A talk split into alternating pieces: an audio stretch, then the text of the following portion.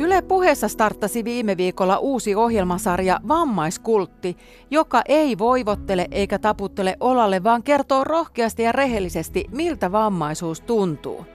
Nuoret naiset Jennina Järvi ja Juliana Brandt ovat runoilijoita ja taiteilijoita, joille itselleen vammaisuus on osa omaa elämää, mutta jotka eivät elä elämänsä vamma edellä. Toisessa jaksossa kysytäänkin, siedämmekö me vain sairauksia, joista parannutaan. Mä oon itse asiassa käynyt tosi paljon keskusteluja siitä, että mä en itse haluaisi olla edes vammaton. Ja, ja usein ihmiset on siis tätä kysynyt olettaen, että totta kai mä haluaisin mun vamman pois ja mä olisin halunnut syntyä niin sanotusti terveenä. Mutta nämä on just niitä mielenkiintoisia kohtia, missä tulee nimenomaan näkyväksi se asia, että ajatellaan, että vammattomuus ja vammaton keho on paras tapa elää ja olla.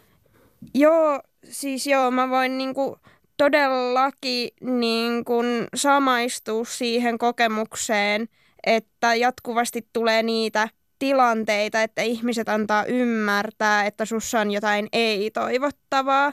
Ja sitten se menee tosi hankalaksi siinä vaiheessa, että kun sä haluaisit tavallaan niin kuin väittää vastaan, että et no ei tietenkään ja, ja totta kai niin kuin jotenkin – että et kaikki on tosi mahtavaa ja näin, mutta sitten samaan aikaan se, että jos sä vaikka, tai että jos mäkin vaikka rasitun liikaa tai kävelen liian kauan, niin kyllähän mun niinku kroppaan alkaa sattua, niin en mä voi siinä vaiheessa jotenkin rehellisesti olla, että hei, tämähän on ihan mahtavaa, että muun sattuu. Tai että mä oon viimeksi tänään vetänyt junalaiturilla lipat ja, ja ollut sillä, että no hajosko mitään, no ei onneksi. Mutta et sit se niinku just se ristiriita siitä, että jos se sun keho jollain tapaa myös todentaa niitä ei-toivottavia elementtejä, niin sit niinku, että missä kohtaa sä sit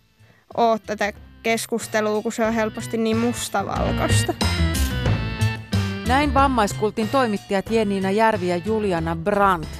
Nämä nuoret naiset ravistelevat mukavasti ainakin tällaisen meikäläisen luutuneita käsityksiä vammaisuudesta. Jo pelkästään kahden jakson perusteella suosittelen lämpimästi tätä ohjelmaa. 200 vuotta sitten Saksassa syntyi pianonsoiton ihmelapsia isänsä silmäterä Clara Wieck, josta myöhemmin sukeutui rouva Robert Schumann. Klaara oli aikansa pianistitähti, joka teki yli 60 vuotta kestäneen uran. Millainen taiteilija, säveltäjä, äiti, vaimo ja lapsi Klaara oikein oli? Näihin kysymyksiin löytyy vastaus Outi Paanasen Narrin aamulaulussa. Marianne äidin lähdön jälkeen Friedrich Wieck keskitti kaiken tarmonsa Klaaraan, eikä häneltä riittänyt pojilleen juuri muuta kuin keppiä. Klaaran ankarat musiikkisulkeiset tuottivatkin hyvin nopeasti hämmästyttäviä tuloksia musiikkimaailman ihasteltavaksi. Kun Klaara oli seitsemän vanha, Viik aloitti Klaaralle päiväkirjan. Päiväkirjaa ei suinkaan pitänyt tytär, vaan isä. Päiväkirjasta käy ilmi, että Klaara ei puhua pukahtanut ennen kuin oli täyttänyt neljä. Isä epäili, että tytön ymmärryksessä saattoi olla vikaa – Senkin jälkeen, kun Klaara lopulta puhkesi puhumaan kokonaisia lauseita, hän vaikutti itsensä käpertyneeltä ja ympäristönsä suhteen välinpitämättömältä. Ikään kuin hän ei olisi kuullut, mitä hänelle puhuttiin. Leipzigissä huuttiinkin, että Viikin tyttö oli kuuro ja kävi niin sanotusti hitaalla. Klaara heräsi eloon vasta kahdeksanvuotiaana. Hänen puhumattomuuttaan ja sulkeutumistaan ympäröivästä todellisuudesta on pohdittu paljon. Tohtori Anna Burton on esittänyt, että ottaen huomioon Klaaran kaikkinaiset, myös sosiaaliset taidot myöhemmässä elämässä, on mahdollista, että Klaara kärsi lapsena selektiivisestä mutismista, eli valikoivasta puhumattomuudesta. Pian kuultava Klaaran säveltämä laulu Geheimes Flüstern, salaisia kuiskauksia, Klaaran viimeiseltä tuottelijalta sävellysvuodelta vuodelta 1853. Schumannien elämään astui myös 20-vuotias Johannes Brahms, joka oli kesällä tutustunut Robertin teoksiin ja halusi ehdottomasti tavata säveltäjän.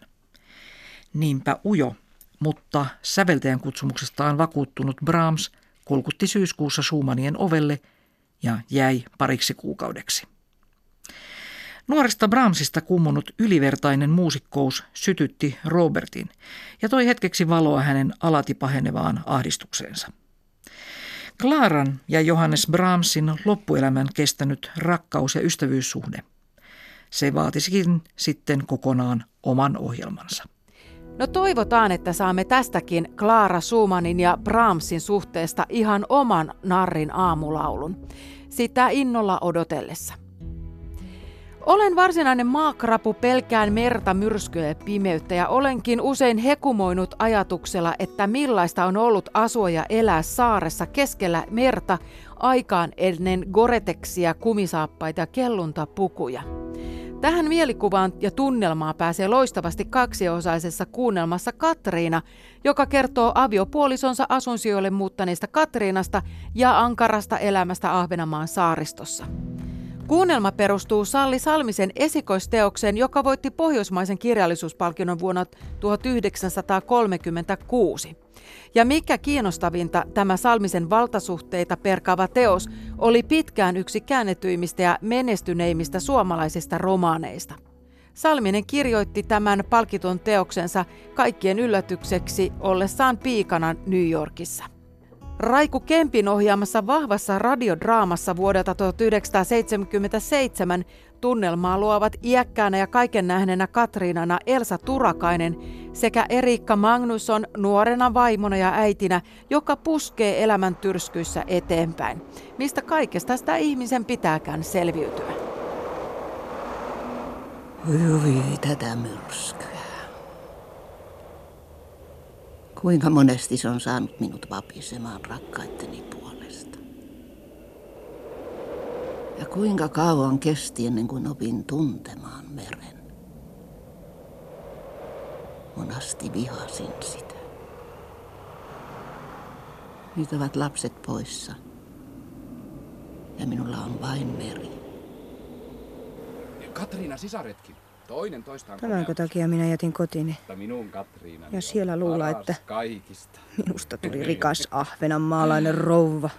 Pidä huoli kuitenkin, että ehdit ajoissa laivaan. Ja sinä, Katriina, tulet meille huomenna aamulla. Me aloitamme heinänteon. Ja sitten olet meillä koko heinäajan.